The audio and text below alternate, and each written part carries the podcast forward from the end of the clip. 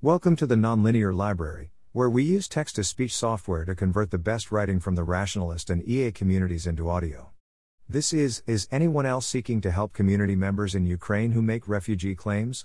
published by Evan Gaensbauer on February 27, 2022, on LessWrong. Some rationalists and effective altruists in British Columbia have begun mulling over the option of whether they would be able to sponsor a fellow community member living in Ukraine to stay as a refugee in Canada. There is a process by which five or more citizens of Canada can sponsor a refugee. Have you or anyone else you know in the community begun consider doing something similar or other ways to aid peers still in Ukraine? Thanks for listening. To help us out with the Nonlinear Library or to learn more, please visit nonlinear.org.